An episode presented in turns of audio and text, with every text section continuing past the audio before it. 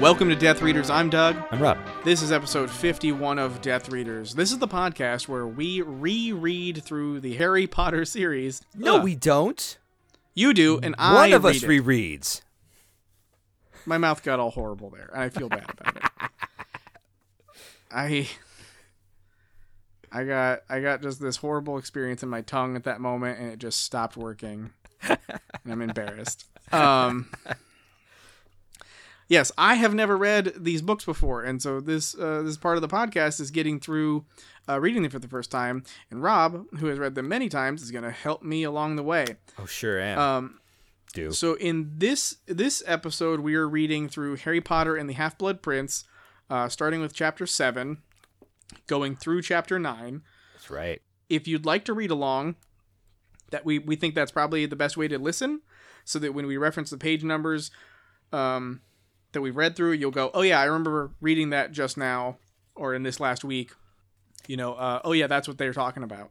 Oh, should we talk about the the? There's been a little bit of awkward Harry Potter news that you might not know about or might be interested in. We, Did you want to talk about it? Let's. Do you let's wanna talk about it? Sure. Why don't you tell me what you think it is? Because uh, I might not know. Well, I'll have to actually bring it up then because I want to. We didn't prepare for this because we're not professionals. is, is this Daniel Radcliffe reading his chapters? Because that's Oh, God, something no, my, that's my so wife has been talking about. Okay. Okay. Then yeah, I don't know what this is at all. You want to talk about that while I look this other thing up? I don't know anything about that either. I scrolled by it, and then my wife was like, "Oh, are you guys going to talk about Daniel Radcliffe reading his chapters?" And I'm like, "Eh." So Daniel Radcliffe like read the first chapter of the first book like aloud or something. That's what he did. Uh, who hasn't done that? He just he well here's here's the best thing about that. He read the first chapter like aloud and maybe on camera. Yeah. And then like everyone was like, "Oh my god, it's so amazing. It's like everything I've ever wanted." And then and then like cut to like a day or two later, yeah. Andy Serkis is like, "Oh, that's cute. I'm going to read the entire Hobbit in one sitting." what a dick. Fuck you, Yeah, Andy what Serkis. a what a dick. Why don't you go back to the circus, Andy? What a precious little dick. Uh, um, I had a. Okay, here it is. Okay. So, uh 5 days ago, so Okay. you know, still within the realm of the last podcast to now. Sure. Sure. uh, J.K. Rowling tweeted this. Today is the 22nd anniversary of the Battle of Hogwarts. But I'm going to be honest and say that it feels inappropriate to talk about fictional deaths today. Too many people are losing loved ones in the real world. As ever in a crisis of this sort, the poorest and most vulnerable are hit hardest. So, in honor of the Battle of Hogwarts, I'll be making a donation of 1 million pounds, half of which will go to crisis.org.uk, who are helping the homeless during the pandemic, and half of which will go to the re- refuge.org.uk, because we know that domestic abuse is, has sadly increased through uh, increased hugely during the lockdown. So, she posted that. She tweeted that. and you want to talk about how it's a little little late, little little closing the barn doors after the horses escape to try to imply that these characters are fictional now.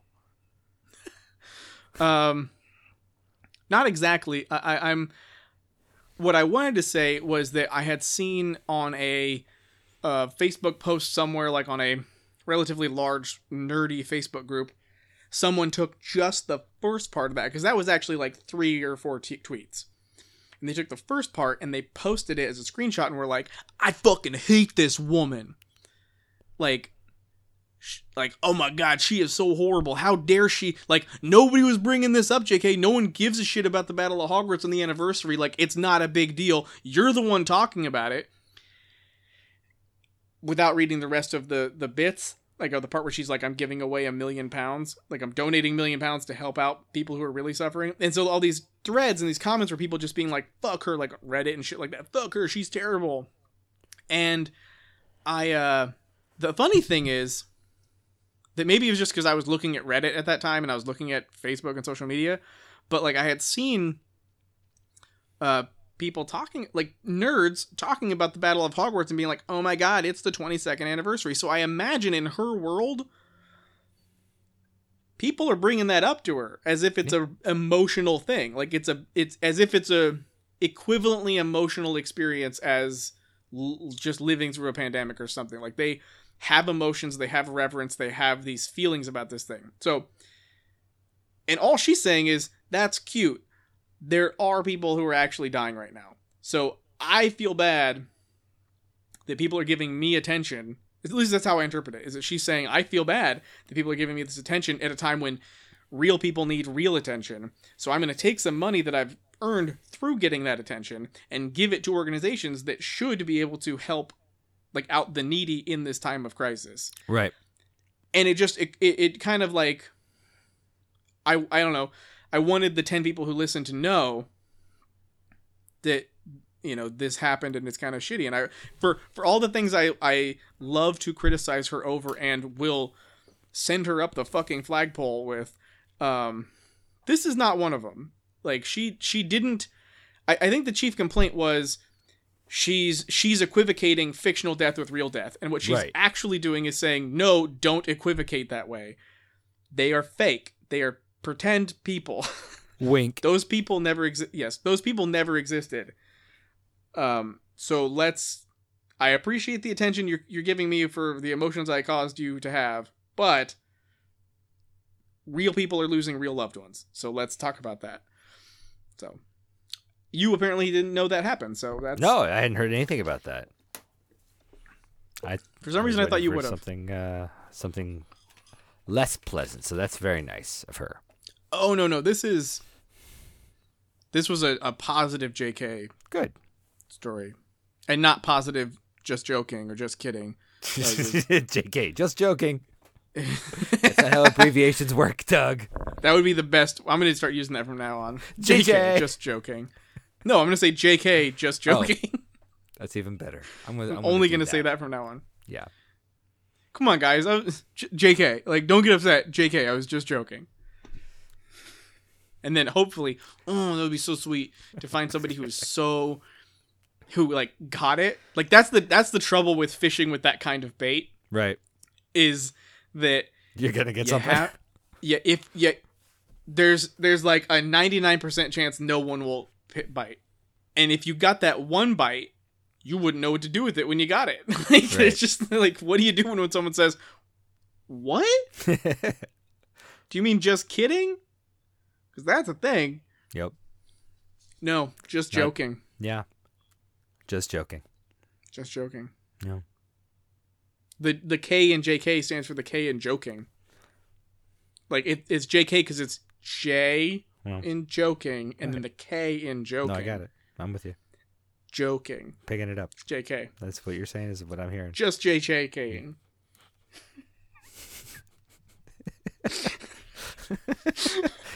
Just just all the sounds are falling out of your mouth. anyway, um, that's your Harry Potter news this week, I guess. Um, because it never ends. It never ends. Hey, oh, I have another Harry Potter news. It's not real Okay. Harry Potter news, uh, but this is so dumb. I shouldn't tell anyone this. Uh, Tell me now. it's just occurred to me that like, if you were considering you the listener if you're considering going to the orlando park or, or something like that and you're like oh i'm gonna buy a wand from ollivanders Mhm. uh, i think you should know that you could probably just go onto like facebook marketplace and find one for real fucking cheap No, what? so so uh Because no one's going and they're just selling their no because they're well because they're fucking plastic expensive pieces of plastic I you, mean, you can't you can't buy insulin with a magic wand no, you can make it appear though. You can you can't create it from nothing, but you can uh, duplicate the supply that you have. Everyone knows that. Not with these wands, Rob. Well, maybe you're just a muggle. Maybe you're a squib. You dirty fucking squib. Anyway, I mean, I'm I'm trying to figure out if there's anything else I want to talk. Yeah, so you can get those wands on Facebook Marketplace relatively cheaply. You know why? Because we're in a crisis, an economic one, and people need money to eat, and they don't need plastic wands. So if you're a person who has enough disposable income to still eat and buy plastic wands for cheap out of the mouths of the people who thought they could have happiness and food, Maybe um, just buy some more food anyway. yeah, maybe just go buy some toilet paper and food. yeah. um, or you know, go eat out at a restaurant in your local area, or have them deliver to you because they need money. Also, I will say. I'll say this: there's nobody talking about this. Fast food, like franchises, are also a lot of the times essentially small businesses and local ones. So you don't have to feel bad because I feel like there's a lot of like fast food shaming going on right now Is people there? are like yeah there's this whole like idea of like don't eat at mcdonald's go eat at small business local place. And the idea is because mcdonald's is a big franchise they're super wealthy and it's like yeah well the, the business itself is more it's more wealthy because it's selling its name like it's licensing out the i the option to open up a mcdonald's. But the Right. people who actually open them up oftentimes are local business people who are still who still have employees like there's still a economy here it's not like it's not like the only employees that matter are the ones who are in the like upstart small businesses just putting it out there just trying to think outside the box um, bum, yeah sure Is um, that not what we're doing? not specifically mcdonald's though you know we Oh, don't okay. have to just do them but like subway or I was thinking outside the Quiznos. bun, wasn't it? That was t- Taco Bell. That's what I was thinking. think outside the bun is taco bell You're right. think outside the box was a pizza place right was that a pizza thing I don't. they do the that point somewhere? is, go get some tasty McDonald's. go eat your foods. Okay, I think I'm done talking about things that aren't Harry Potter related or that are sort of tangentially. So, now that we are over an hour into this recording, let's get into uh chapter 50 what no, chapter 7, Episode fifty-one, chapter seven. The Whole Blood Prince Man. Question. If he's a half-blood prince, does that mean he's lightheaded? Yes, Okay. you get that all the time with this uh, anemic royalty.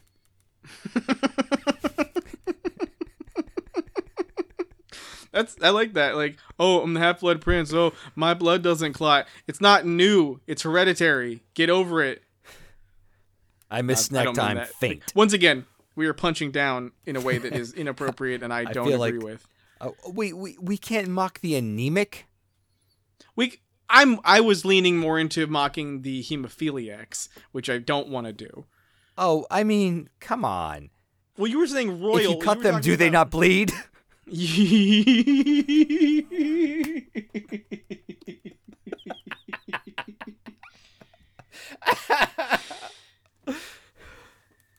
Ouch.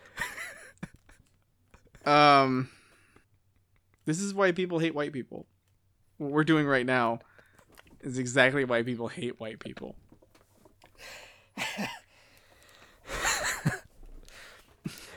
I get it. Is what I'm saying. I get. In this moment, I get hating white people because I hate us. um. Anyway, let's get into chapter seven, The Slug Club. the Slug Club. Or, as I would like to Um, call this section of notes, the ad- abduction from the Seraglio. See, I was thinking I was gonna call it. I was like, the Slug Club. Don't you mean Ron's mouth? That's great. But you know why I'm calling it the abduction from the Seraglio? No. Because there's too many notes. Oh, good, because I don't have that many. But it's a reference to, to, to Amadeus. Mm-hmm. Because that was the opera that he wrote. You go too fast. Let it be in Italian, please. Or German. Let it be German. Remember? Why specifically does it have to be German? Don't you do that. Don't you press that fucking button. It's not what we're here. God damn it. Mm-mm. it's not points. I wonder how many people know that you have like a built-in like call and response that you you can't like turn off. I could turn like it makes me I'm in- it, it just makes me curious uh, like how how many people are like how many people know it's a thing that if they do you'll respond it's like it's like an auditory it's like an auditory one of those like knee hammers at the doctor's office or like let me see if this works and they just tap it and you you do exactly what you can't help yourself from doing now who's punching down? how's that punching down this is just a thing It's such a it's such a weird. It feels like a real physical response. It's I know it is. That's what's so fascinating about it. Is like I can see you physically struggle with it, and it's it's amazing. anyway. Let's get on with our show. So my first note is page one thirty. One. I actually wrote this down. Page one twenty motherfucking nine. That was unnecessary, but okay. It is. Oh, this is this is right where we get into it. wow, really? Well, you've pulled open the book. You pulled open No. the other book. I pulled open the other book. The fucking Hand of. Glory. Oh yeah, yeah, right. We've talked about this since book two. Yeah, I brought it. Uh, yeah. No, no, no, no, no, I wrote. You can't introduce knowledge like that. It's a lie. Cockadoodie dirty birdie. Ahem. Page 51 of Harry Potter and the Chamber of Secrets. Oh, hold on. I have a, I have a quick question. What is your fucking quick question, you fucking Is fucking momentum killer? is is your point that it's actually not Draco's hand? Because they didn't actually say that in book 2 what they said was he like they just see it and they talk about it and it's not Draco's. And now in this chapter they're like it's Draco's hand that he's always talk going on about or something like that. My Was that your note? Did that righteousness happen to be- did that happen to be your exact comment I mean, I was going to read the section, but yes. no read the section I want to hear it now Okay, okay, okay. please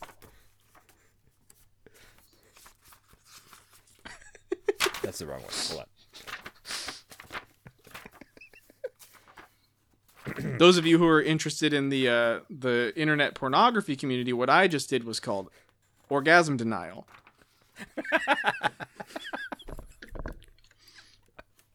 I understand, sir, of course, said Mr. Borgin. Let me see. Can I have that? interrupted Draco, pointing at the withered hand on its cushion. Ah, the hand of glory, said Mr. Borgin, abandoning Mr. Malfoy's list and scurrying over to Draco. Insert a candle, and it gives light only to the holder. Best friend of thieves and plunderers. Your son has fine taste, sir.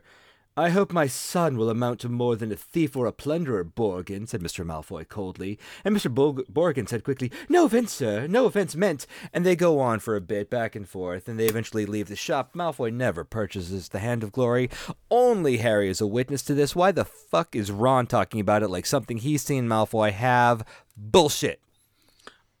Um, I had another note that's similar to that Hmm. In in these chapters. I didn't actually write, write it down, but I, I and I don't know which page it's on. But it's a moment where Harry is referencing Voldemort, and he says his name, and then Hagrid shows up, and he's like, "Oh, Harry, I wish you wouldn't say his name." And I think we had a conversation recently about how Hagrid says Voldemort's name, doesn't he? Hagrid says, I don't like to say it in book one. Right. but I can't spell it, so I'll tell you Voldemort. And Harry's like Voldemort, at least in the movie. He's like, chut, chut, chut, chut, chut, chut, chut. but mm-hmm. Hagrid at least Okay. had the the testes to say it, where Fudge wouldn't. right. Was our conversation, Yeah. but Hagrid No, I- still doesn't like it. I agree. This did feel like a uh, shoehorned little bit of like uh, unnecessary crap. callbacks. Well, this is specifically foreshadowing for later in the book.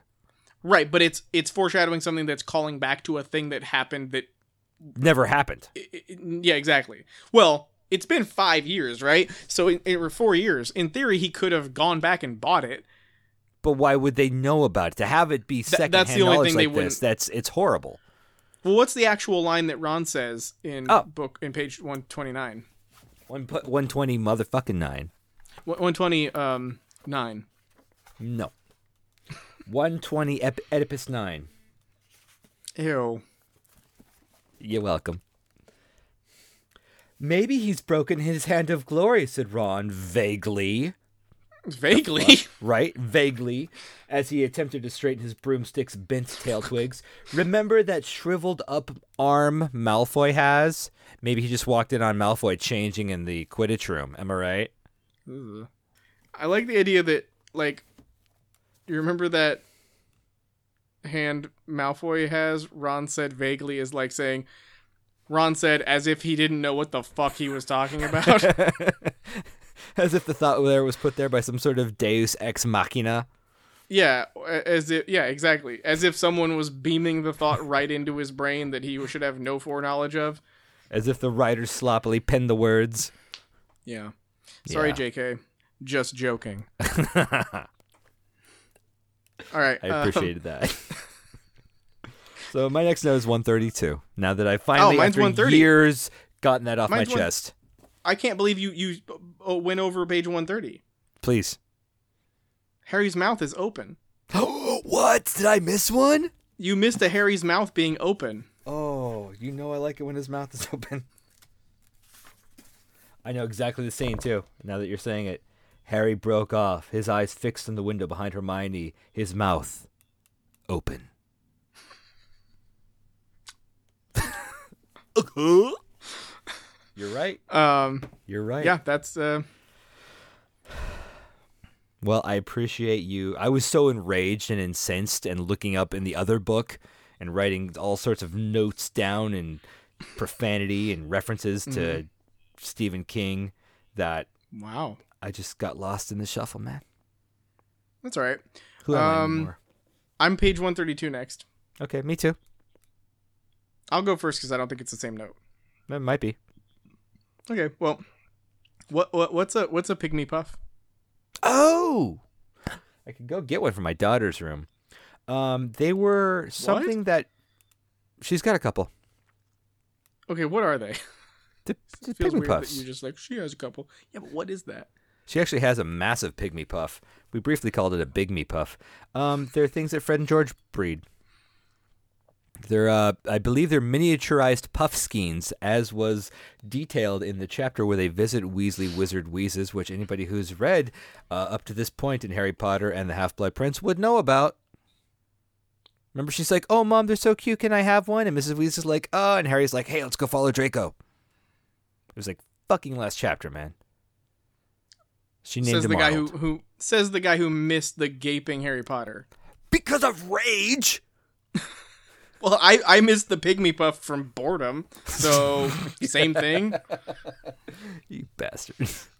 Anyways, it's So a little, it, what is it's like a fucking tribble? Like what is yeah, it? yeah, it's like a tribble with like a little um a little snout. Okay. Yeah, Fine. Okay. Cool. little hedgehog so snout. Does she bring it to the school as like a familiar? Is she allowed I think to do so. that? Yeah, well, she does. She's Ginny, man. She's not gonna be stopped. She definitely is appearing. She, I, I'm in this book. She's she's coming through as being much more like strong-willed Oh yeah, than in previous and kind books. of a dick at times. Although I'm on board. Yeah, I like. I'm not gonna say that. I like her behavior. That's the same thing, right? I didn't want to say I, I like her. You know what? This is a mature podcast for grown-ups who are mature. Mhm. All right, my 132. Poor Tonks. I wonder what's up. We know what's up. Well, we know kind of what's up. Do we know we? what they think is what's up. Well, they mentioned that she has been upset since Sirius died because he was, he was her cousin, Mm-hmm. and I don't necessarily think that's actually the case, but it What might be something a little deeper going on. I think she had a miscarriage. Jesus. Just watching your face was worth it. Um, that is not what I think is up. Okay. Okay. Tonks a lot. Um, is she upset because she's in love with Harry and she can't be with him because he's underage? What book are you reading, man? This one. Okay, stop reading all those other creepy books and watching those creepy movies. They're fucking you up. What are you talking about? These are completely reasonable twists. Ah, my other 132. Have- I mean, you, you you know you've seen Harold and Maude. Why couldn't that just be Harry and Tonks? That's actually a good point.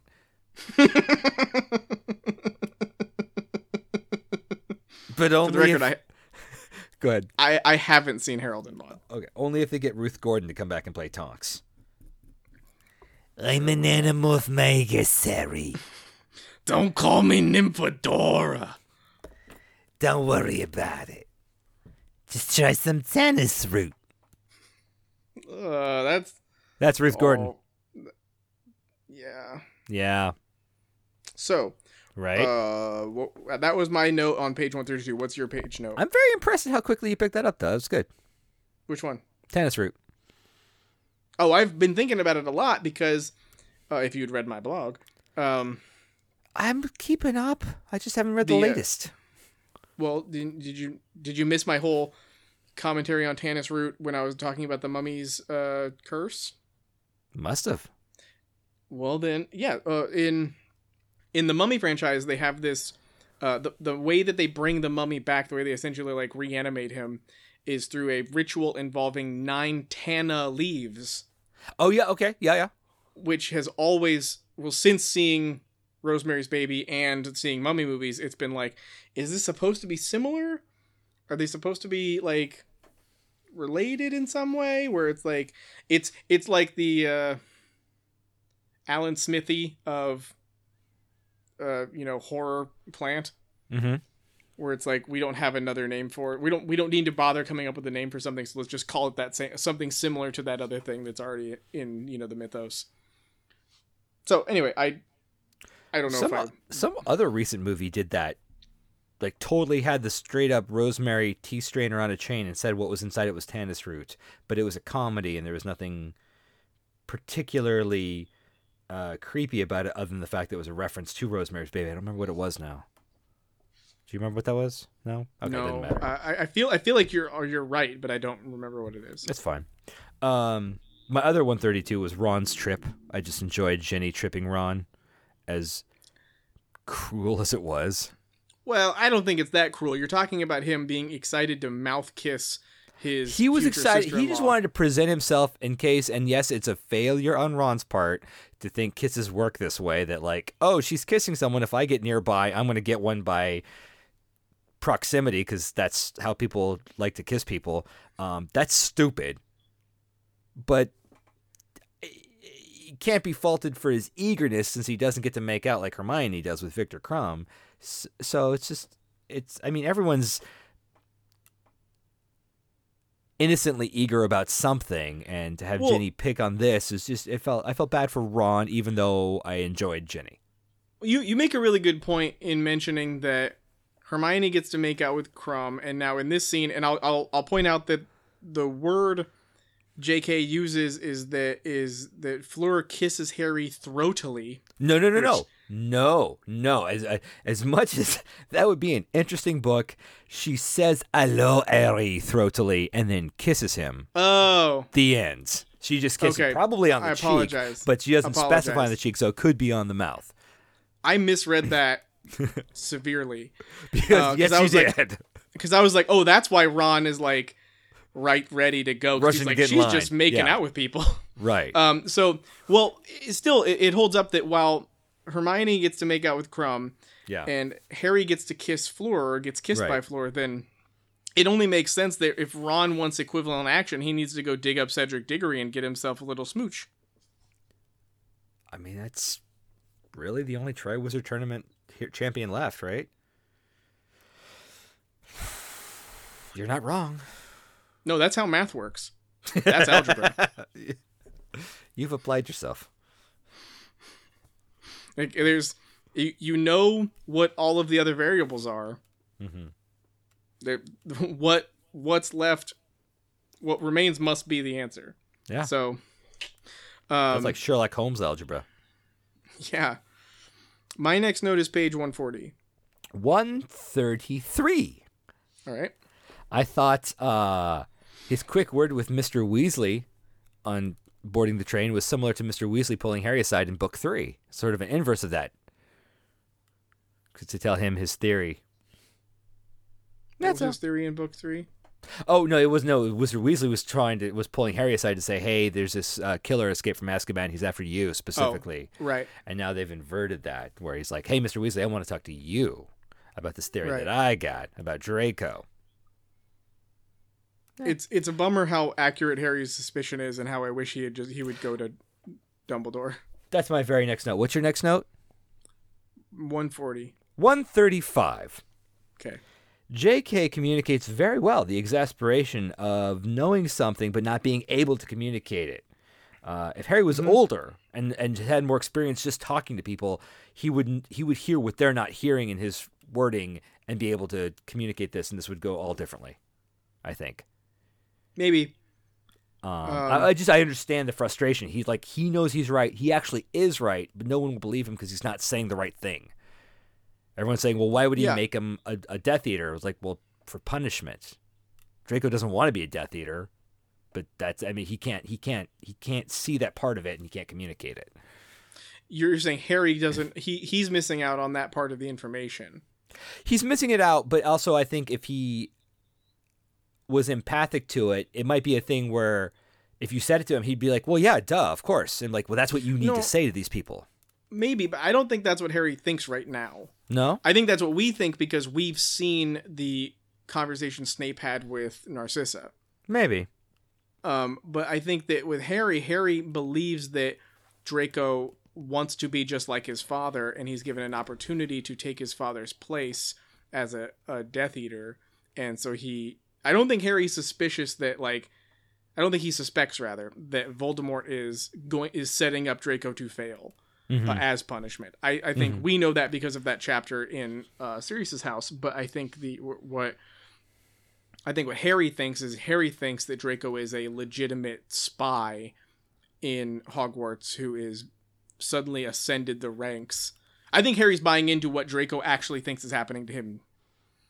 Okay. Uh, I think they're both on the same page, but just just judging from what I've seen so far. Okay. Uh, well then, in that case, what's your next note? 140. One thirty-eight.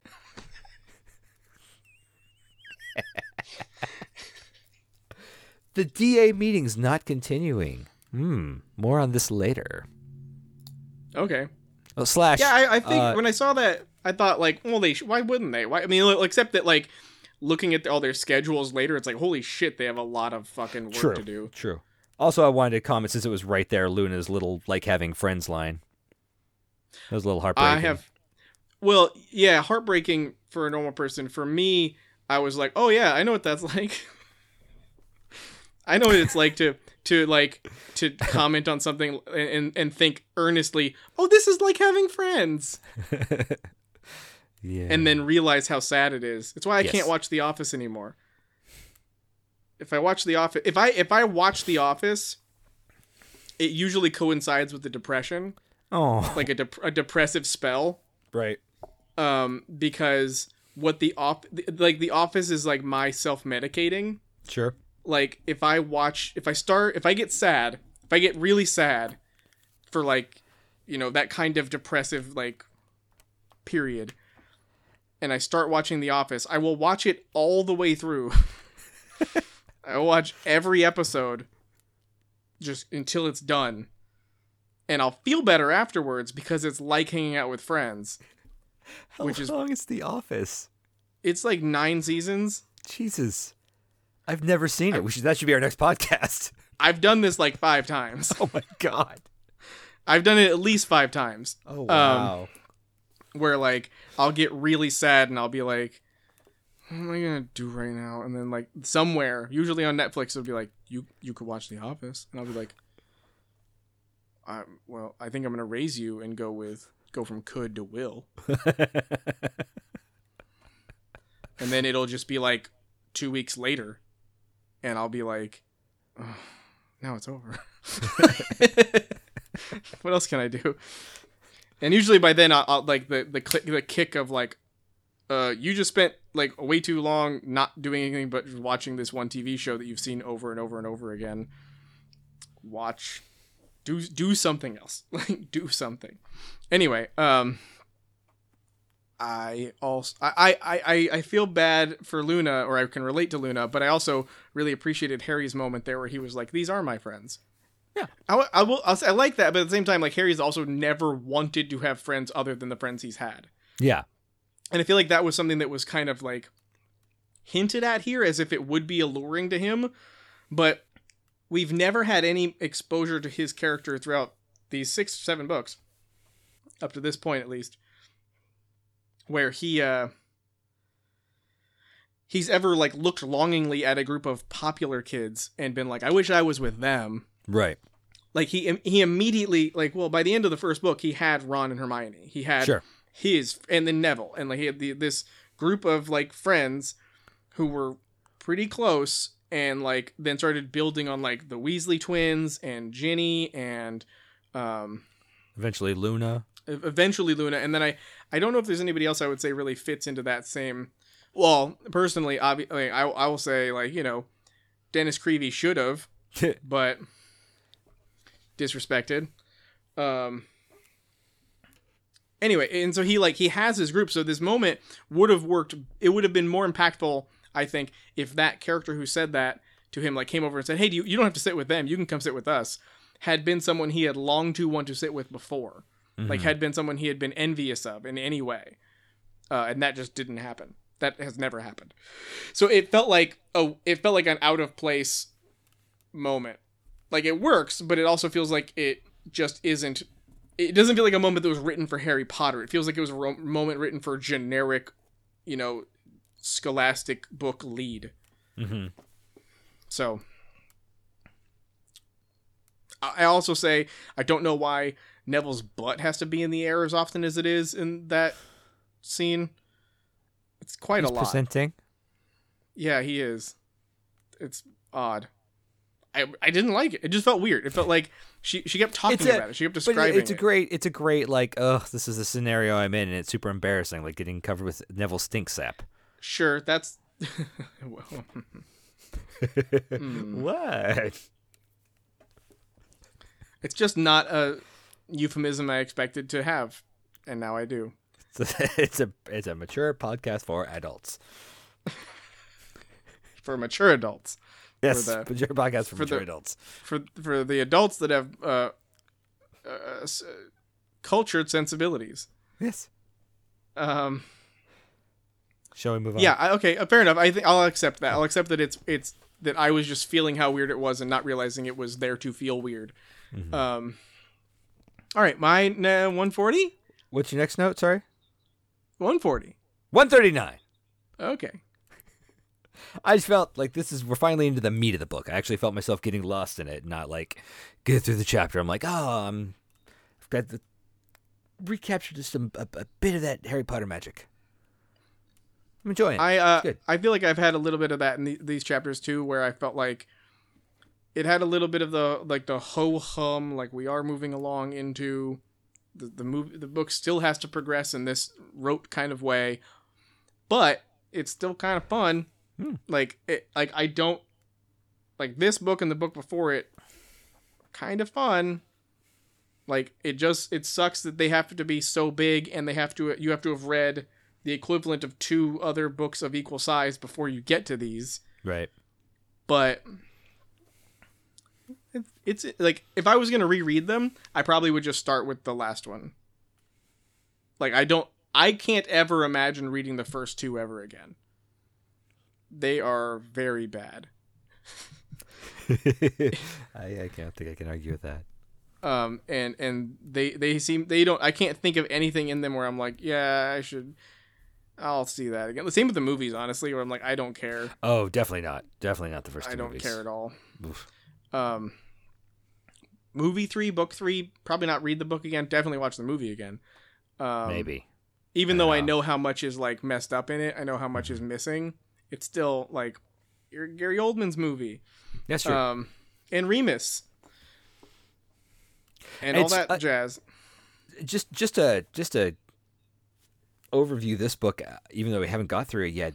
This one's interesting i think. You'll have to look out for it because they pack a lot into this one without it being you know the size of the last one or the next one. There's a lot of story in this. I'm like when's that happen? Oh shit right. Then there's that thing too. And it's really well done this might be one of her better written books That's some. That's exciting to hear. I'm excited to read it. All right what's your next note One thirty nine. really No, it's one forty. It's Oh, been that's you, one forty the last six times you've asked. Um, okay, 140. Okay, which hand gesture do you think Draco used? 141 rude hand gesture uh i don't know if he used a rude hand gesture. I was imagining ron was using a hand gesture to describe draco. Okay, so you think it's that one though? i i the the, the masturbatory one yes. Yeah. was one i'm like oh that's just what he was doing. That's not like him. Well that is. What we call what we call jerk off hands. uh sure. Because it's not necessarily like i only use very, one uh, hand. I'm not as well endowed. I'm sorry. No, I'm saying that what you've said by calling it masturbatory hands is sort of like like male centric.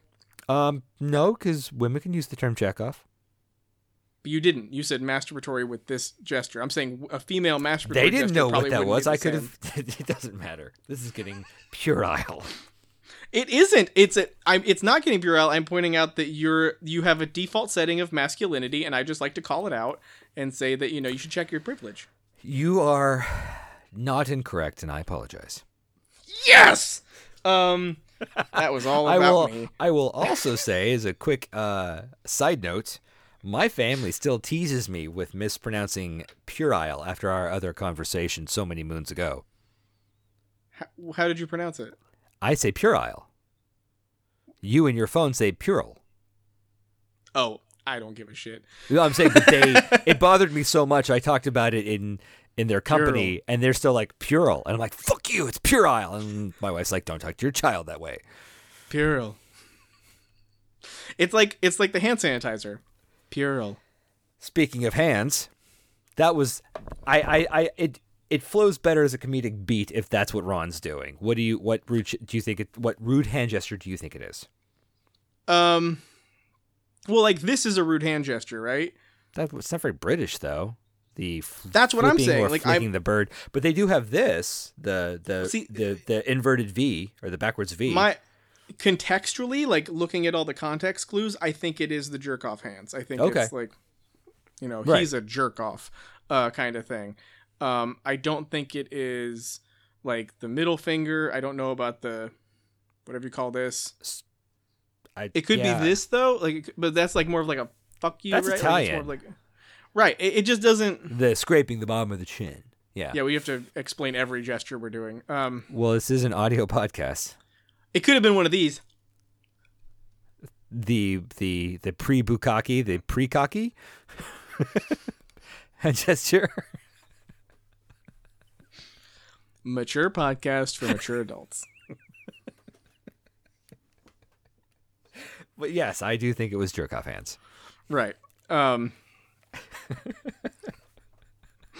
I like the idea of her like we, we could go through and rewrite the book a little bit, like add notes to be more clear about what's happening and add like then Ron did jerk off hands Well, in reference to Draco.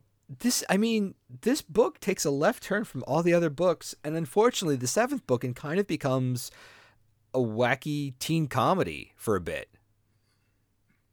Yeah, not All unlike right. American Pie. It never gets super dirty, but I mean, there's just this camaraderie in in it and fun, and then the seventh book goes right back to it. Be, the seventh book is basically Lord of the Rings because they're on a quest and they're not at Hogwarts and they're traveling, traveling, traveling. And Right. just for a brief moment, like if the whole series had been like this, this might have been a lot more fun. You mean like book six? Yeah. Oh, I agree. I, I, I think so far it is. Well, we'll get there. Uh, but I agree. Sure. Like it's it's uh, even up through this point, I'm enjoying it more because he spends. I think it. You know, he spends very little time with the Dursleys. Right. There's very little time shitting on that poor family and talking about how awful they are, Right. Licking which is a complete wounds, right. waste of fucking time. Right. Um. Oh, I had one question before we move on past this. Sure. Uh, chapter, which actually I, it's not a note I have, but I think it. I don't remember where it is, so I'm just gonna say it now. Where's Hedwig? Because Harry doesn't get his shit off of the train, and I don't remember anything about Hedwig going with him to the train station. Like they don't. Rep- she doesn't reference it as imagery or being included in any of the scenes at all. Like there's no part of where, and then Hedwig was put on the train, or or like Hedwig chirped and Harry patted her and said, "You're great," and then put her on the train. There's nothing. He doesn't walk with her or his or his luggage. Nothing. I'm gonna say maybe she was in the carriage with Neville and Luna. But she wasn't on the train with him. I don't know. I honestly I don't know. It I'm just gonna to occurred to me. It was just one of those it. things. It was just one of those things where I was like, I don't understand. She's mentioned in the sequence in the early part of the book where where Dumbledore comes to get him, Right. and then she's not mentioned again. I, think don't even think she's mentioned at the Burrow. Dumbledore had a thing where he like he vanishes, which is I thought was I remember thinking weird at the time. He he sends Harry's luggage and Hedwig's cage ahead, but Hedwig's in the cage, so he sends all of that. He he magics that to the burrow. Right, but Um, we never but why hear didn't you just let her fly? Or or why didn't we see her at the Burrow? Or did Right. we and I just missed it? But even then, like it was, it must have been so brief. Yeah, I don't know. Like they even go through the parts of mentioning like the in the Pygmy Puff moment.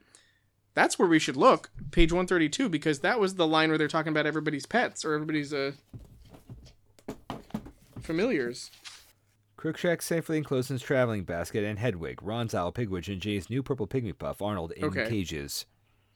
Okay, Au revoir, She's- so- so so she is there. Yeah. Glad we looked. I'm glad I had that. Glad we wasted everybody's time. Um. Okay. public has a uh, right my to next know. note. My next note is page 154. 142. Harry's walking down the aisle, the, the the train corridor, and he looks in and sees Cho with her friend Marietta Edgecombe, who still Pimple faces. got pimples, and it made me wonder about magical pimples. Can you pop a magical pimple? Does it refill? Was it unpoppable?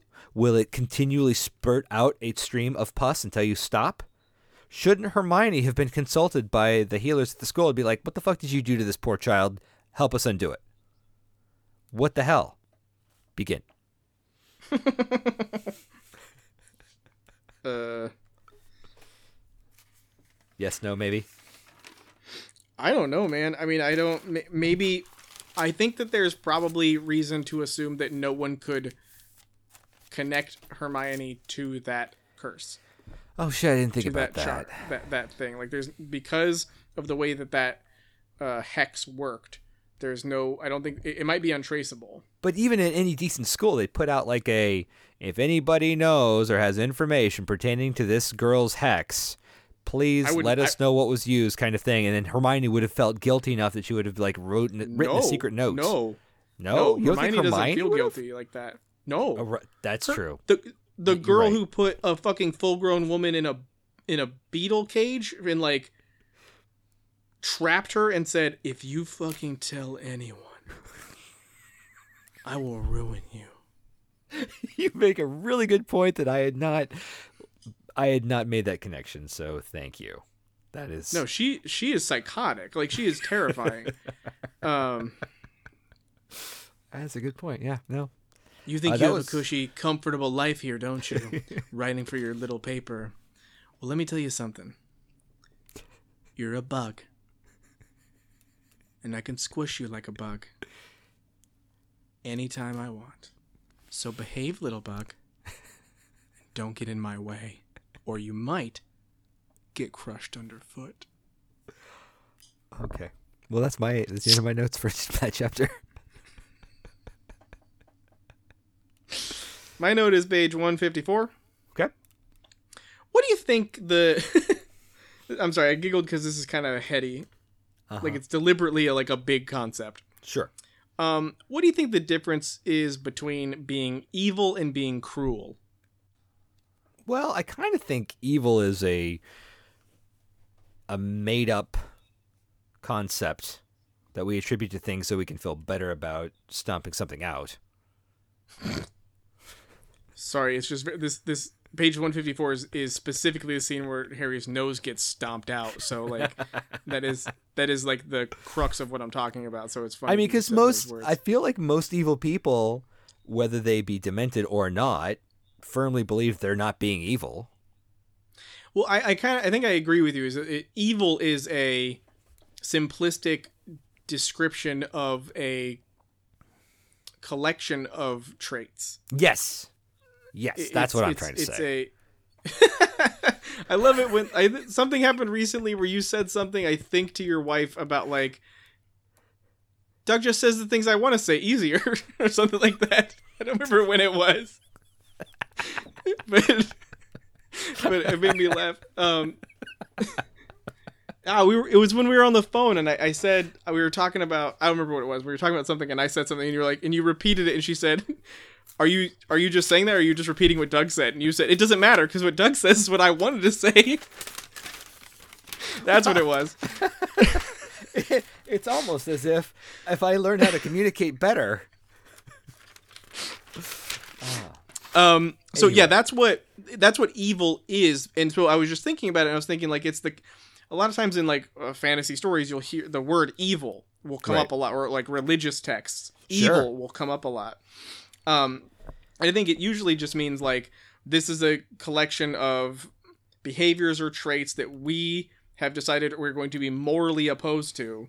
Mm-hmm. So we're moralizing uh, goodness, and Right. and and and uh, you know, uh, It makes our position stronger if that's evil. Then what we're doing right. is by comparison just and right and true, and I get to fight Right. for it even stronger. is you know yeah is is is good. It's Mhm. not like it's it's not just okay. It's no, it's goodness. It's so like righteous. yeah, and I was thinking about like I was thinking about Draco as being evil because I was thinking well he's clearly being very villainous at least right now. yes, and a lot of times those words get pa- like uh, and joined together. And violent and horrible Mhm. and cruel and that's why i thought about that word cruel because i was like trying to figure out what word i would actually call draco in this moment because he's literally like working with voldemort. Like he believes he's uh, uh, on a path to ascension to working for the dark lord hmm who is arguably evil i guess I, I would, Um, I, I, I, could say I could hear a case for it. but like I mean, it's it's it's almost equally simplistic to say evil is just a term we apply to a collection of traits as it is to say evil exists. right right Good. Um, well, and I was thinking like about specifically when he he like I don't blame Draco for sh- for like hitting Harry with the uh, paralyzing spell. Sure. Um, the the kid was snooping on him. He was spying on him, being a creep. I get it. Mhm. That seems fair. But it's the stomping his fucking face in that it, it really bothers me. It reminds me of there's a sequence way in one of the earlier books where like I don't remember I don't remember what it is, but all I what I do remember is like Draco and Crabbe and Goyle have like KKK hats on or something like that. Uh, they have, like- for no. Go ahead. You talk. I'll think about it. Yeah, it's something like that though. Like they show up with like death. You know, they show up with Dementor hoods that or That's something like that. yeah, they show movie up three, right. pretending to be Dementors Right. and like to mock Harry, who had like seriously gone through a trauma. And I was thinking like, and so when this came up, I was thinking it reminded me of that, and just thinking like, there's a real like cruelty in the way Draco treats other people. hmm Um, and in this one specifically, I, I I'm it reminded me of like that same feeling. I think this is what it really is. Is that like I can't I can't read this sequence and think of it as being fanciful. I can't read it and think of it as whimsical. I can't read it and think of it as like a children's context. I read this and I think immediately of American History X and that sequence in that movie that is very sure. similar Absolutely. Absolutely. and all the feelings I remember, like the residual feelings and trauma of watching that sequence in that movie, like are brought up in this moment where Harry Potter gets his face stomped in. Sure. And that's totally valid. I mean, I think I can understand where Draco's coming from, even though I don't condone it at all. Um, the you know the person he's idolized his entire life has been put in jail by this kid who constantly taunts him about it for all for doing no more than espousing you know or enacting the belief that he's been espousing his whole life. And this guy he's he's he's tried hard to get his um approval, even in book two, and that whole scene, his dad's snaring at him and shit. So Draco's constantly trying to do that, and suddenly he has this fucking, you know, person who put his dad away. I guess his- what I'm at his- advocating he for just is wants to get up, and he's also an adolescent, so he's got all these sure. feelings, he's he's gonna he's gonna act out. It makes sense. I, also, I, I'm not saying that I don't get that. What I'm saying is the decision by the writer to make it a fucking face stomping yeah, is the part that bothers me. Like if it had Oh. been he he kicked Harry in the guts, like he, he like he comes over and he kicks him somewhere that isn't going to literally cover the kid in blood and break his nose in a way that like he describes his mouth filling with blood. Harry Potter in reasonably could have drowned in his own blood in this moment. that is my next note. But go ahead. um and and that that is what i'm criticizing is the I'm- choice to make it as viscerally As- violent it. as it was I think that's Um, just British. is it I, I I feel like their level of fighting is a lot meaner than ours. wow because you know we have like drive-by shootings and stuff That's not fighting. That's an attack. Wha- I'm like the difference between brawling. okay Like like it's it's go it goes to a lot lower dirty places real quick, bef- where you know Americans are learning shit they learned in movies and they're hauling off and ma- telegraphing their punches and being idiots. Uh, yeah yeah It's quick and dirty and oh shit that happened so quick. yeah okay i guess i, I can If I had to get in a barroom fight, which. I do not want to do, it probably I, I definitely wouldn't want to do it anywhere in the UK. yeah that's what I'm that's Um, what I'm getting at. right I'm not saying this- there's different capacity. Of course, there's horrible capacity of violence in America. That's not what I'm talking about. No, I, I think I understand more what you're going for now. But anyway, that's that's my like problem with that moment is it feels like from I guess from an American perspective or my perspective, it feels like a very violent escalation Sure. for a fantasy book.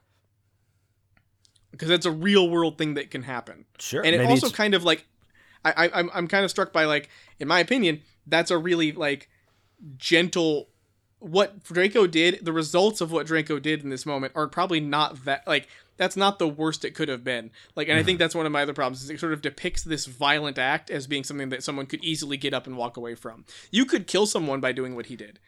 Yeah. And and that, and like putting that kind of like behavior in a kid's book is kind of scary. And I don't just mean like the act of killing. I mean physically essentially providing like a roadmap to say, no, no, no. If you want to fight someone and you stomp their fucking nose in, uh, they won't just immediately have shards of nose drive right into their brain and kill them. Right. Like they'll just get up and walk away and they'll be fine. It's like Yeah. that's not necessarily the case. Don't do that. like really, really don't stomp people's fucking faces. right. And that's my note. That's the end of my notes for that chapter. Okay.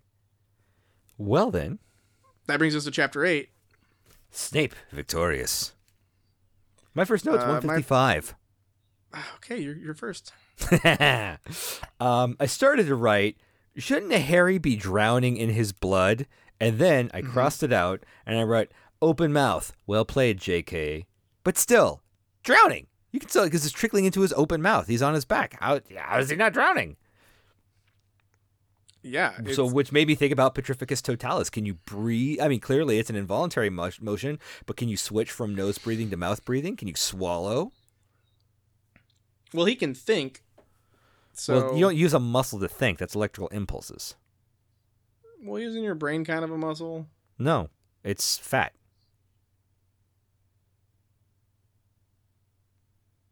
Right, but like, isn't all that makes muscles work electrical impulses? Yep. But your brain is fat. It's not a muscle. Maybe maybe your brain's fat, asshole. Fucking fathead. Um, I don't know. Okay. It's magic. oh. My own words used against me. Well, my next note's 160. What do you got? Mine's 160. Okay. Do you want to go first? Sure. Um, so you can change your Patronus. Okay, so my note. A new Patronus? What? Is Yeah. this an esoteric tidbit of Patronian lore and surely not a new wrinkle introduced to set up something later? What could it mean? I don't, I don't, I don't know, man. So, Seems weird. so uh, yeah, apparently uh, Patronuses can change. I wonder how we'll see that reflected in the future. Well, but but the way it's described is almost like it's something you can elect to do. Like oh, it's set up like it's set up like what happened to Tonks was that she had a trauma or something happened and she changed and, and her Patronus changed Hmm. like like something like that. But at the same time, the way Snape treats it is it's like, oh, I see you have a new Patronus. The other one was better. This one looks weak or something like that. And it's like, so is it a thing you get to choose? More- I don't understand. More to your point, much like the Inferi, it will be addressed before it's revealed. Okay. Well, we'll we'll come to it in, in Um, little in little fragments of what, well, well, hmm, and then we find out more later. All right. Um, if I was Hermione, if I was Hermione, I'd want a new one. You know, like the otter, they're clever. It's just stupid. It's just They, they- they like they like it on their back. I mean, like, what do they do though? Like, what do Patronuses do? They uh, let me go get They, book three. They push away Dementors. they they act as a physical manifestation of happiness to fight the Dementors. No, I don't understand that, but I'm saying, like, what do they do? They- like, after you've ph- physically manifested this happiness, what does that physical manifestation of happiness do for you? it's it's like a it's like a Mr. Fantastic stretchy fist. It can punch the Dementor away. But- it's like calcified happy emotion that the Dementor can't feed on. It's just like punch you, Dementor. Right. I understand that, but Tonks uses it to literally like take a note. Oh, also also also they're they're wizard texting. It's wizard SMS. They're wizard I forgot about that. texting. Yeah, wizard SMS. Okay. Right. Yeah. That's weird. We'll actually see That that seems- in book later in this book or book seven, where the Patronus will speak with somebody's voice, and so it's definitely it's a voice text. Yeah, forgot about Cool. that. So calcified emotion punches Dementor, also 140 characters or less. So it's literally whatever the fuck she wants it to be. Magic. whatever the fuck she wants it to be, it is that. Um. Also, you know, like if you're in a pinch, uh, your Patronus can like it functions as a plumber. So if you need to like you know like clear a drain or something, just expecto patronum, and you got it. It's taken care of. You don't even need to pay a plumber. I'm know? actually using a Linux kernel. and I've got a new algorithm for my Patronus, so I could do other computer things. I ran out of words. You're watching a lot of watching a lot of Silicon Valley. shut up! Shut up! You know what? I got free HBO for a month. Shut month. Up, shut up! Shut up! Shut I up! got shut up! to the start of season four, and they took it away. But now Apple's got it. But then people are saying, "Oh, the rest of Silicon Valley sucks," so I'm not watching anymore. So okay, well, I don't know what the fuck's going on. Okay, I don't know. Have you watched the John Adams miniseries? You know, I started it back when it was new, and I got to the point where they all got like dysentery, and I'm like, I don't think I care. I yeah, I really like that one. It's it's just kind of beautiful. was but- I mean, I can't think of anything else I'd recommend to you. Yeah. I, I can't think of anything else I'd recommend for you on HBO. Honestly, No, I've just been I mean, it it's okay. I've just been rewatching Xena. Just like Xena's on HBO. No, I've got Xena. I just haven't seen it all yet. Oh, okay. I haven't seen uh, all of Xena. My next note's 166. So it's mine. Why don't you go first this time? Why are they looking for a new Quidditch commentator? Oh, because Lee graduated. Uh, okay. This, the, the the twins didn't finish their year, but last year would have been their last, and Lee was in their same grade, so he graduated. He's out. Okay. That answers my question. Yep. Uh, my So Dennis Creevey for the win. yeah, why not? Wouldn't it be funny if he was the Quidditch commentator? I honestly don't know. That'd be funny. No, I mean, I, I am angry that he I haven't seen him in a while. Well, maybe maybe you will. I I honestly don't know. hope I so. don't. It, it, it, it, it struck a chord, but I could just be full of shit. So when I mentioned that thing about the um, 22nd year of the Battle of Hogwarts anniversary, Yep. the one of the things I saw where people were like talking about how you know how like remorseful they were about the fictional deaths. I'm pretty sure one of them was like brought up Colin Creevey and that kind of like I didn't I was like, well, Colin Creevey died at the Battle of Hogwarts? And so like I had a little bit of something spoiled for me if that might be the case. Yeah, you shouldn't be So reading ahead, sad. man. The fuck. I didn't read ahead. I just saw a fucking tweet or something, and I was like, "What?" And then, then the person was like, "It's been 22 years. You should know who died." And I was I like, mean, it's "I'm not a bad argument. the first time. I'm reading it for the first time. I have no sympathy. Also, it hasn't actually been 22 years. It's only been like 15 Since the battle? Remember, these books take since place the in the past. Since the book came out. Since the book came out. That's not when the No, battle talking about happened. yeah, I'm talking about when the book came Remember, out. Harry talking was about when born in could actually know 81. The, Battle of. Hogwarts took place in 98. Or 97. 98. 98.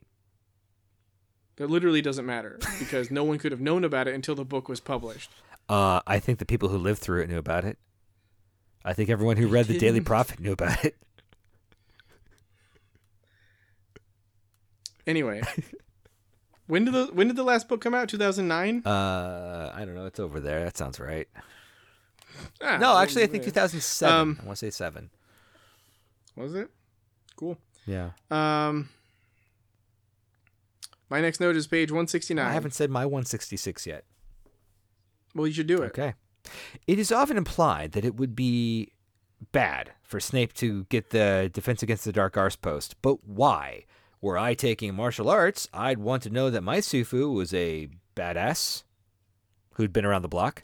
Um, the only thing they mention in this this chapter or these chapters is Harry mentions that it was well known that Dumbledore didn't want Snape to have the job because he couldn't trust him or something like that. But that, And that was all you get. yeah, but so much shit is well known that's not well known at all. Right. Or, you know, like It's Like well known that mentioned 9 11 was an inside job. whoa. It's well known. It's it's not not- true. is it really well known? But it's well known. It's well known, but it's not known well. I, I absolutely agree with that. Le bon mot, if you will. Um you had said something earlier about like something being like introduced and like forced. What was that? Say it again. I missed it. You mentioned something in these chapters that was like introduced and like forced and weird. The hand? No. Yeah, the hand of Oh, glory. okay, yeah. That's what. Yeah, that's what this feels like. It feels like the hand of glory again, where it's like you you you know you've you've known that he's never gotten the job before, but do we really know why I feel like he's always passed over? no, we don't. We don't yet know why he's always been passed over, but we do know that there's that sentiment that Snape shouldn't have that it. he's being passed over. Well, like See, I don't. I, I've never felt that way. I guess I always felt like, oh, because because that's so long ago. And Harry's. Harry's like Harry's like who's that? Oh, that's Snape. He teaches potions, but everyone knows it's the dark arts he fancies. Right, but that doesn't mean that he like that doesn't mean anything about why he shouldn't have it. It's just like he wants it and he doesn't have it. attitude he shouldn't have it, and I'm saying that's bullshit. It's bullshit attitude. Is there? because Harry stood right up and said no, uh, uh not in my Hogwarts. Oh, I, I agree. Like that that doesn't feel justified in this book. Oh, okay, I see. like it, it doesn't feel justified to have that attitude because it, it feels like the first time we've been it's been brought up that Dumbledore has an agenda to keep Snape from this position. That's you're right. that feels like it's brand new. This is on me. I thought I was talking with a mature podcaster who was mature, who would have read the books and retained them. I don't have the facts in front of me. I don't have the citations needed to sway you to my side. I'm sorry. So uh, does that mean you agree with me, or do you mean that you're I'm wrong but you can't prove it? I think I agree with you, but I can't prove it. Okay. Um.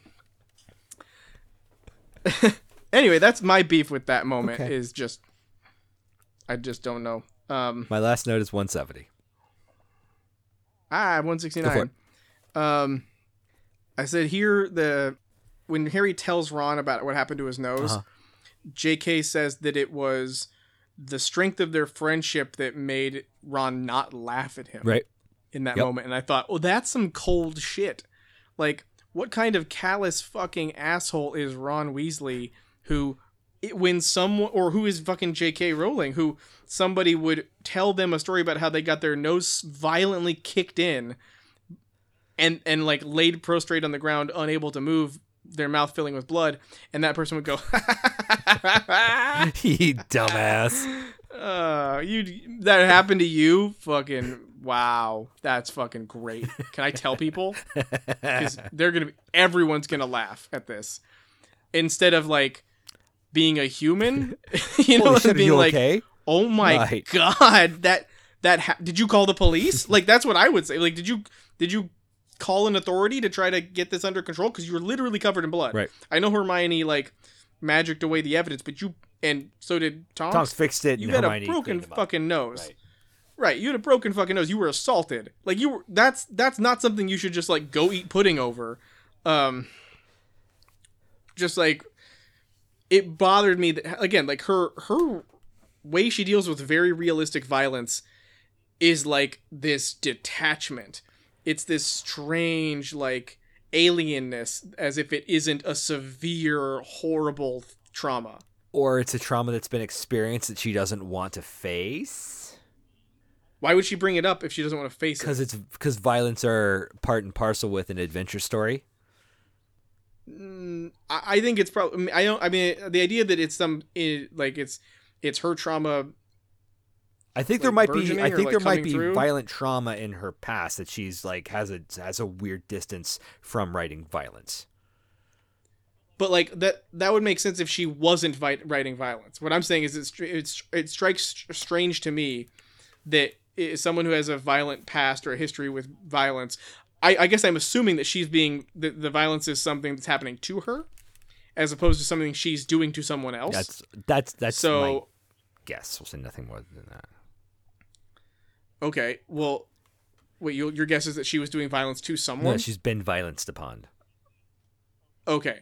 Um that that seems odd to write it in such description and such like you know, visceralness. Uh as a way to avoid thinking about it. like that's that's the part that strikes me as strange. Like that's like an arsonist painting portraits of houses on fire. No, it's like a burn victim painting houses on fire. Yes, that's exactly much more of what it's like. Or people on fire. Sure, Jesus, guy. It, it it seems like a it seems like a strange yeah it seems like a strange like catharsism like Maybe, catharsis. but maybe It it's exactly seems, what it just is. Maybe it's a catharsis. weird. It just seems I'm just okay. That's fine. It just still seems weird. Like it would have been cool if somebody had said like like an editor had been like, so this sequence where your hero, your child hero gets his face stomped in like like American History X. Um, you know, a very vicious R-rated film about white Nazis um, were violent. Uh, you you want that in your kid's book? Is just a thought. Um, would do you do you you know the author have a lot of respect for you. You've you've built You've made us a lot of money. home. Yep. Like it's it's really important to me to keep you happy. But do you think this book would be worse? And just not work if we toned it down a little bit right here. This specific part where where Harry Potter's laying on his back and kid kicks his face in. That one part if we just pull back. No? You, you think it would it wouldn't sell. Okay. Well, I guess you'd know. So um I guess we'll just go for the for send it to print. Thanks for coming in today. Yeah, that's it. I think uh, my, my my my last grasp at straw defense is uh, Draco's going through some shit. I know, but we talked. It's the same thing. It's not. I- I'm not talking about the, it. I, The violence included in the narrative isn't the problem. It's the specific act of violence. It's like, it's like slitting someone's throat. like when when you could punch them. Like it's that it feels like an unnecessarily violent escalation. But sometimes I'm saying sometimes violent escalation, you don't have the presence of mind to go. What would be the proper amount of violence to visit upon this person I don't like? You're filled with rage. that- but I'm saying, like, like- ah, ugh." I I can't accept that in as a in a writing format as as much as this book has been poured over before it went to print. Sure. That's what I'm getting at is that there were a lot of people who read it and went through it and it didn't get pulled out. okay. And that seems odd to me. Like I'm interested in I'm just interested in that part of the story. I'm in, I'm interested like if we could ask her questions Sure. and get them answered, I would be like, so this moment like was what was th- what what's the story here? Like why specifically that thing? I would like to see your. because to Sorry, go ahead. you want to see my my Top ten Uh, list Doug versus of JK? questions for J.K. Rowling. what were you thinking? I want to be I want to be Frost and she's Nixon. Yes, yes. That's what I'm saying. That's what I want to see. Doug J.K. Doug slash J slash K. Yeah. Just joking. Come on, guys. Um.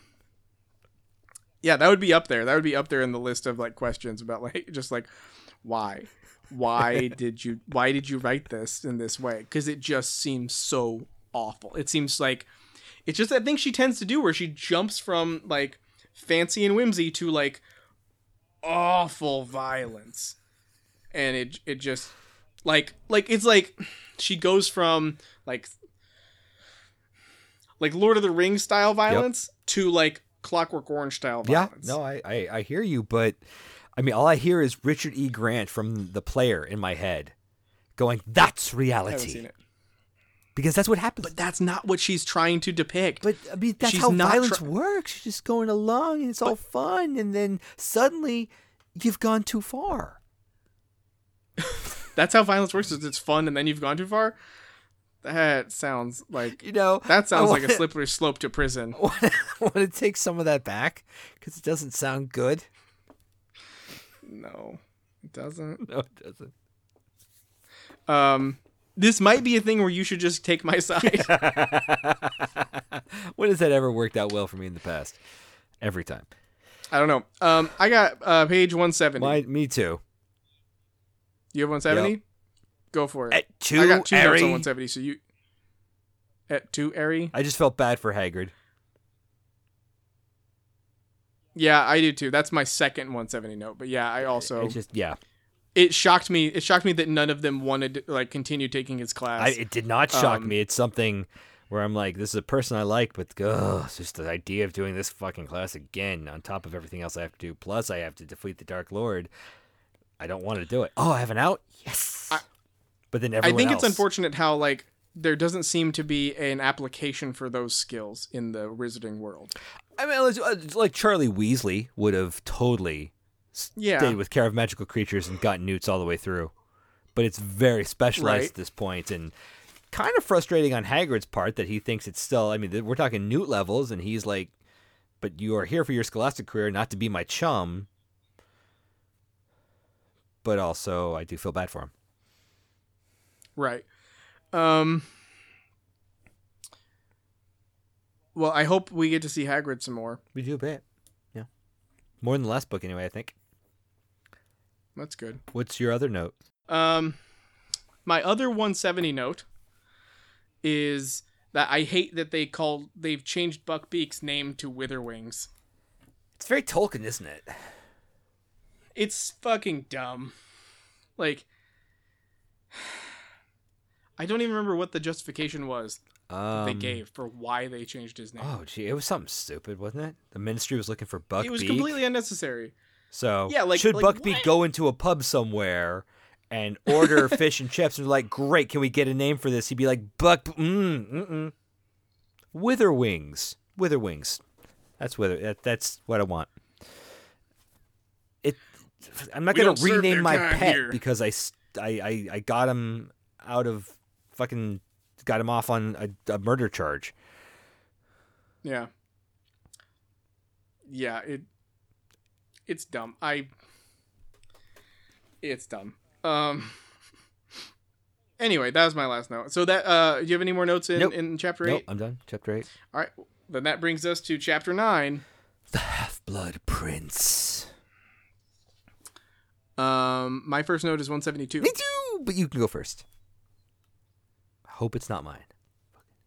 I wrote Ah, the reintroduction of one Lavender Brown, the promiscuous.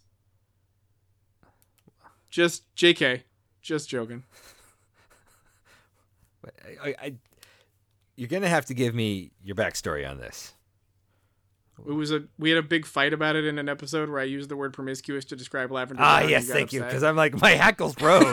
you can see it. I'm just like, why the fuck did he say that? Why did he say it? but it's fine. It's fine. Revisit that episode if you want to hear that discussion again. I won. um, but seriously though, she she's she's reappearing the character. Yeah. Uh, and I I, I feel like I, I feel like it's leaning towards that love potion. Yeah. Right, because that's the arc that her character goes on. Um, yes and no. No. I'm going to say no. Okay, that's my memory from the movie, so that's fine. And that's wrong too. And, and the movie did it very badly.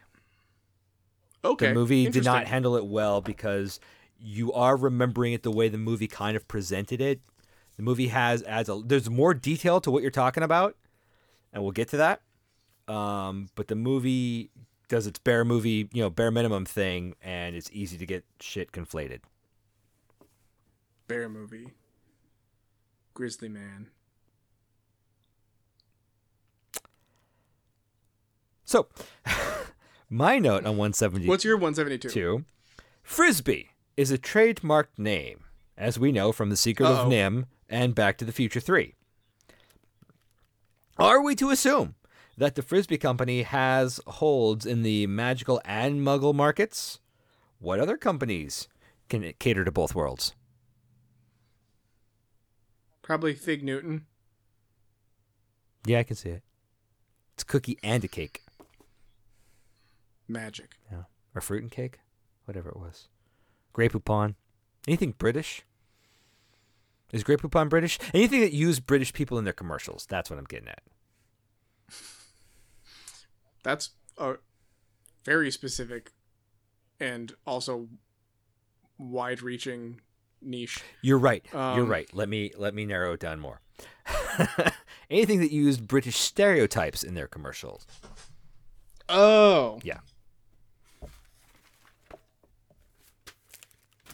Uh, yeah. Okay. Um. I don't know. I'm more interested in like how Ron got to keep it. Like, like Hermione takes it and then right away he like takes it back. He just probably grabbed it and was like, "Oh, I've always wanted these," and she just did her "oh," and left it at that. Oh. Um. All right. Uh, my next note's 179. 174. McGonagall calling out Mrs. Longbottom. I've always enjoyed complimenting Neville. Ooh, that was Yeah. fun. and nice. It was nice. It's it's nice when a, Yeah. a harsh character can be harsh but nice because she's both in that scene. Because she's like, yeah, no, you're still not getting in. You suck, but right. Right. now your grandma sucks more, and I'm gonna give her a piece of my mind. I like. It. Yeah, I uh I thought the uh that sequence was really great. I really enjoyed it. Just do your thing. Yeah, I'm taking care of it. One of them died and now I'm fixing the other one. And I'm putting in the actual headphones. Cool, here we Okay. go. Um and you can hear me fine? Cool. All right, what's your next note? Uh, my next note's not till 192 because I just enjoyed this, but Oh, there wow. wasn't a, a whole lot for me to comment on. So go for it. Uh, my 179 is uh, in the potions class, in the defense against the dark arts Yeah. class. Uh, Snape reluctantly calls on Hermione. Yeah. Um, and he shits all over her answer. He's really rude about whatever she Yes. answers. And and he even comments on how it is essentially like word verbatim word in the the book. Yeah, or whatever. Right. Right. And so that specific criticism made me wonder like, okay, but what answer could she have given that you would have been okay with? If if you're the kind of professor who literally is upset that someone's using the word for word answer in the book, like, you know, they studied what and I, I'm sure that that's part of like what how he's being depicted deliberately because you want to see him as unreasonable. You want to see him as favoring Slytherin. Right. You want to see him as this like this petty villainous like teacher who you hate because they always feel like they're putting you Right. down kind of character. But like I like that stuff when I feel like it's also kind of reasonable. I mean, and and this was so unreasonable. Snape's kind of a bitch. I, I guess he is, and that's the thing. Like I'm, I don't. I'm excited to read the thing at the very Sure. end because I, I want to know. I want to see this whole redemptive moment because Yeah. I hope it's worth it for you. because like, I I feel like it won't Yeah. be, and that's and that's where I'm like I don't know why there's so much like fan like this whole experience has just been I don't understand why there's so much fan gushing about these specific parts of these books. There is a emotional past that's given to tragedy that sh- I don't think is mm-hmm. worth it. It's like you've had tragedy. I'm sorry about that. That's horrible, and we can talk about that. But that doesn't excuse your behavior over here, where you're just being a fucking bitch. They're not Right. connected, unless you say Right. one led from the other. But you're not doing anything to change this, so it's still inexcusable. Don't be a fucking bitch, Snape. I'm Right. sorry it was tragic. Or don't be cruel to children. Yeah. Um. All right. Well, that's all of my notes. Oh, I have one more note. Oh, cool. But one more, 192. Uh, it's, it's post both classes. Uh, they're talking about the Half Blood Prince book, which is interesting and mysterious, and hmm, but we're not talking about that yet. And Harry catches a flowery whiff of the same smell he caught in uh, the dungeon. And then Ginny shows up. Get it? Which dungeon? The oh, sorry, the the potions dungeon where they were brewing Fli uh, Felis Felixius, the luck potion that smells like what attracts you most. Oh, the love potion. That was the love potion. Yeah, right. And and you said he smelled something that. he's Are you are you saying he smelled something that reminded him of? he smelled Ginny? something flowery when they were talking about the love potion. Later, they make a point of saying Harry smelled that same smell he smelled the dungeon. Oh, there's Ginny. Get it? I guess. Yeah. And Is that it? well, also Hermione starts a list of things that sh- that she finds attractive, but then blushes and doesn't say anything. Fresh cut grass. and then blushes and then does does not finish her sentence. Well, she says two things. What was the second one? Ah, fine, let's find out. I do this for you. oh, I know what it is. I remember what it is. Uh, you don't have to look it up. It's it's parchment. Yeah, because she likes to write. She likes being smart. She likes. Yep. But I bet, I know a lot of people are thinking there's probably something at the Burrow that she's going to name, but I think it's something Bulgarian. Ooh. Yep. Gross. Ah, that's it for my notes. They were thorough and exhaustive. Well, that's the end of my notes. Also, um, those were uh, oh, those are okay chapters. Like it was, it, we're still. It was a nice breakup uh, uh, for this episode where we had like all the mm, sort of. Uh, I don't want to say monotonous, but like the customary, the essential. Like we have to get Harry to Hogwarts. we didn't have to wait for. Christmas for shit to start. Right, exactly. We didn't have to wait till our yeah, exact or like have to jump through a good chunk of the school year to even get to Christmas so that shit Right. can start. Um and we had that and then we had some like interesting stuff and then we already started school. Like I think I really liked the way she was pacing this because again, we are like we're already in the first day of classes and things are happening and it doesn't feel like bloated. So I'm I'm enjoying that. Like I'm enjoying that we're you know, unfortunately, we're still al- almost 200 pages Right. in. I will reiterate that many books are done by now Only the classics.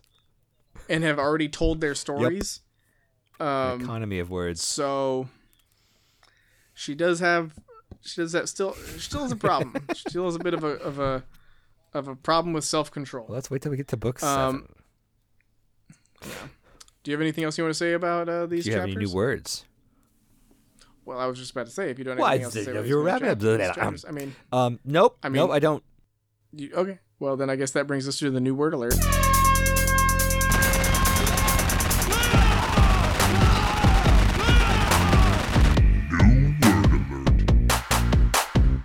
I don't remember what the last words we talked about were. Um, there were a lot of words I didn't know, and I didn't. I did not appreciate that. I think the last one was pestilential. Was that That, the was last the last one? It was like you throwing me a bone. Yeah, that's what I did. Um, all right, let's see if we can let's see if we can find Okay. some. All right, here we go. The first new word. Pedagogical. Pedagogical. Something to do with learning. Being a st- being a student. Ooh. It is. You're very close. Uh, of relating to or befitting a teacher or educator. Oh. That's right. I forget that pedagogue. Does pedagogue mean teacher, not student? I get the two mixed up. I've heard the word, but I've never used it or had occasion to. Uh, always in a context of someone like, look at this fancy word I know. So you got me again. Well, here's Okay. another one. Filial. Filial. Uh, f- just family, or is it a specific mem- fem- family member, like brother or father or something? It is specific. Fuck. I'm gonna say father. Uh, of relating to or befitting a son or daughter. God damn you, Latin. Hey man, you're pretty close. That's not good enough. All I'm right, ready. ready? Eros. Eros. That's just sexiness, right? And like the Roman god of sexiness.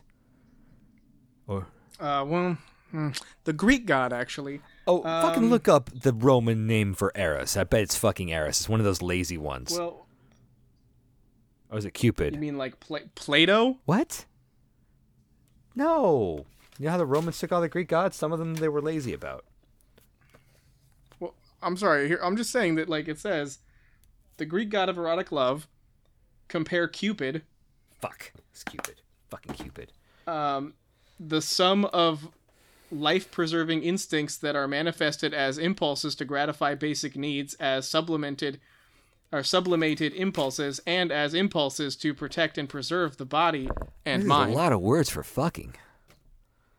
And then the third definition is love conceived by Plato as a fundamental creative impulse having a sensual element. Play-Doh. And then the very, very, very last definition is often not capitalized erotic love or desire. The version I did, I, I guess it's hard to explain, was capitalized. No, it's not that. the mature podcast for mature adults.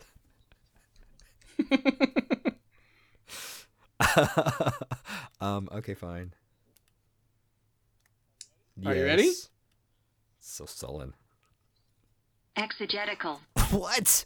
Exegetical with an A? Exegetical. no, EX. Exegetical. Okay. Exegetical. Something shooting out at something. Mm, I'm sorry. Oh. Um, God damn it. of or relating to exegesis. Which is. Oh shit. Exegesis. Exegesis, I'm sorry. Jesus. Exegesis. Hold on a second. Is it life being created from the outside? No. it, it means uh, exposition or explanation. Ah, so off. I'm embarrassed. You've you've bested me again. what's what's the last one gonna be like? Don't worry, you'll, you'll get this one. Florid. Usually like a. I mean, I, I think it means flowery, right? But I usually hear of it like a like a like a like a like a red ruddy complexion is what I think of. Um, you're very close. It's a, a flowery, very flowery in style. Uh, But- tinged with Yeah, red. So like someone who has, you know, gin blossoms, which are flowers, uh, can also be described as having a florid complexion. Yeah. Okay. I appreciate the bone you've thrown me. Here's another one. Physiognomy. It's a word I could read in context, but I could not define. Someone just give it to me. Uh, it's the art of discovering temperament and character from outward appearance. It's like if you were to look upon someone's countenance, you could deduce their physiognomy. Oh, that's way more specific than anything I had in mind. I was imagining looking at uh, like like um that that that Da Vinci drawing of the guy with the arms out, and looking at that and Uh-huh. going, "Yeah, that's a human form." That's as that's as deep as I went with that. So I'm gonna say that's a no for me. All right. It's a no from me, dog. All right. Um, this is not the conjugation I wanted, but this is still the word, and I I think you'll know it. Coprophagous. Fucking wipe that shit eating grin off your face. Yes. That's all I'm gonna say on that. Um, I I looked it up because the word that was used was actually Coprophagia. uh co- no coprophagy. And I, I know what coprophagia is because it's what they talk about when you're having a dog that does it. And so I've had that happen, so I know that Mhm. word. But then I saw this conjugation and I was like, I don't really know what that is. And I looked it up, I was like, oh, it's just a different variant of Just the same hungry for shit. Like ravenous. I'm coprophagous. Well, Yeah. I'm not. You are. Fucking.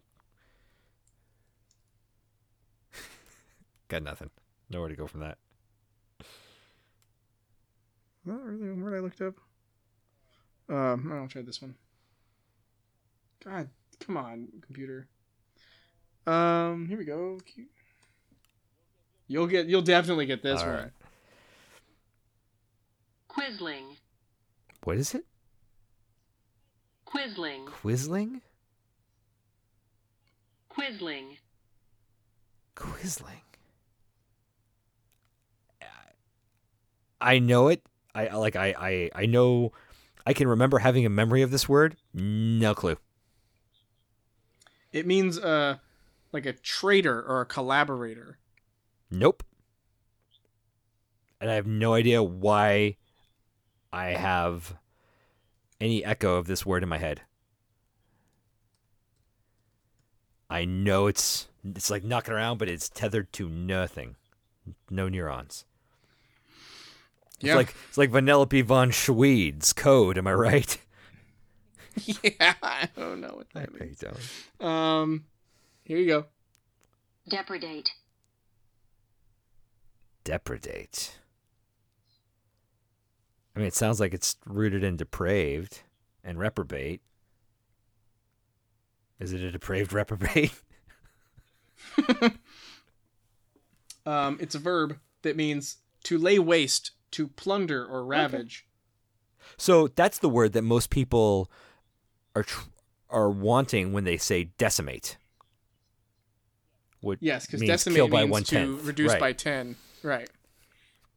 Okay, depredate. I like that because that's a word I'm totally going to try to remember. Uh, connect to Yeah, to neurons and then use in conversations where people go, "What do you mean? Do you mean decimate?" And I'll go, "Haha, well, no," and they'll say, "This is why you have no friends." And then you go, yeah. Well, I like Luna Lovegood. Yep. Ready? Mullion. Say it again. Mullion. Mullion. Yeah. Oh, mullion. I'm getting it mixed up with mulled wine. I know I've heard the word mullion before, and I can't. What is it? Um, well, you should have read it in these chapters. Uh, it is a slender vertical member that forms a division between units of a window, door, or screen, or is used decoratively. Uh, It's like a Japanese screen door kind of thing. I think it's literally like little pieces of wood that connect. Oh. Like it's like the frame that would be inside of Yes. a large collection of Yes. windows. Mullioned windows. That's why I've heard it, and I would not have Right. at all. Nope. You've trounced me. This is two weeks in a row. You've totally I don't know about totally. rubbed my face in it. All right, well, Okay. last one. Thank you. I appreciate that. Throaty. You son of a bitch.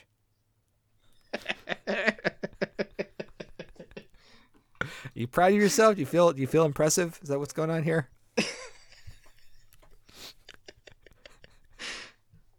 Listen, it is what it is. Would that be a husky voice? Not unlike Um, Kathleen Turner. uttered or pronounced from low in the Yeah. throat. Yeah, I think it'd be throaty. Yeah. Like that uh like Yeah, that voice my wife doesn't like me to do. Which voice is Any, that? anytime I like, you know, sing Tom Waits, she's just like, Stop. Stop. Oh. wow, I'm like, that's her nails on a chalkboard. I think her nails on a chalkboard is just Rob sometimes. Yeah. Yeah. It's not just her. Um, Wait. eh. um, It's almost like having friends Well- doing a podcast. um, I get. I think that's it for us, right? I think That's that brings it. us to the end of the, the end the of it. show. Well, let's Looks let's, like I yeah, have let's been recording this entire time. Good. I also have Good. been. Um, well, uh, catch us next week when we'll be getting the next. I think we're going to do three chapters think again so. next time, which feels Yeah. good. Feels good to be at a at a Yeah. pace that feels like we're progressing through the book. Like, because I did not have that feeling in the No. last one, where it'd be like. We're only doing two chapters and it's 75 pages and holy shit is it not nothing's Mm-hmm. happening. So this is good. I like I like how we're almost it's like we're really close to halfway Yeah. through the book. Um that seems fast, but uh I guess that's just comparative. Anyway, um you know what? Well, I guess that was Death Readers. Thank uh, I'm Doug. I'm Rob. Thanks for listening. Thank you. If you've enjoyed this podcast, please rate, review, and subscribe on Apple Podcasts, Podbean, or wherever you get your podcasts. These reviews help new listeners find us and join the discussion. Follow us on Twitter and like our new Facebook page for Death Readers News. Become a patron at Patreon slash Death Readers, and please discuss us extensively on Reddit. I've gone too far again, haven't I? Well, I mean, remember how your wife was saying that thing about don't do that voice? Oh, No? what are you talking about? You don't remember how she was like, don't do. Oh, yes. Yes. Yes. yeah. I think this might be another one of those. Okay. Understood. Loud and clear. You, have uh, you've just you may have uh, violently punched down. well, maybe, maybe we just won't talk about that again. it'll, it'll never have happened. It'll be a Um, fragment at the end of the show that people will be like, "What did he say?" They'll never know. what you did was the equivalent of Avada Kedavraing a baby. I mean, really, is it that? Di- it's easier than Avada Kedavraing a human, a grown-up. Babies are humans. I, re-? I do know this. I do know this. Uh, um,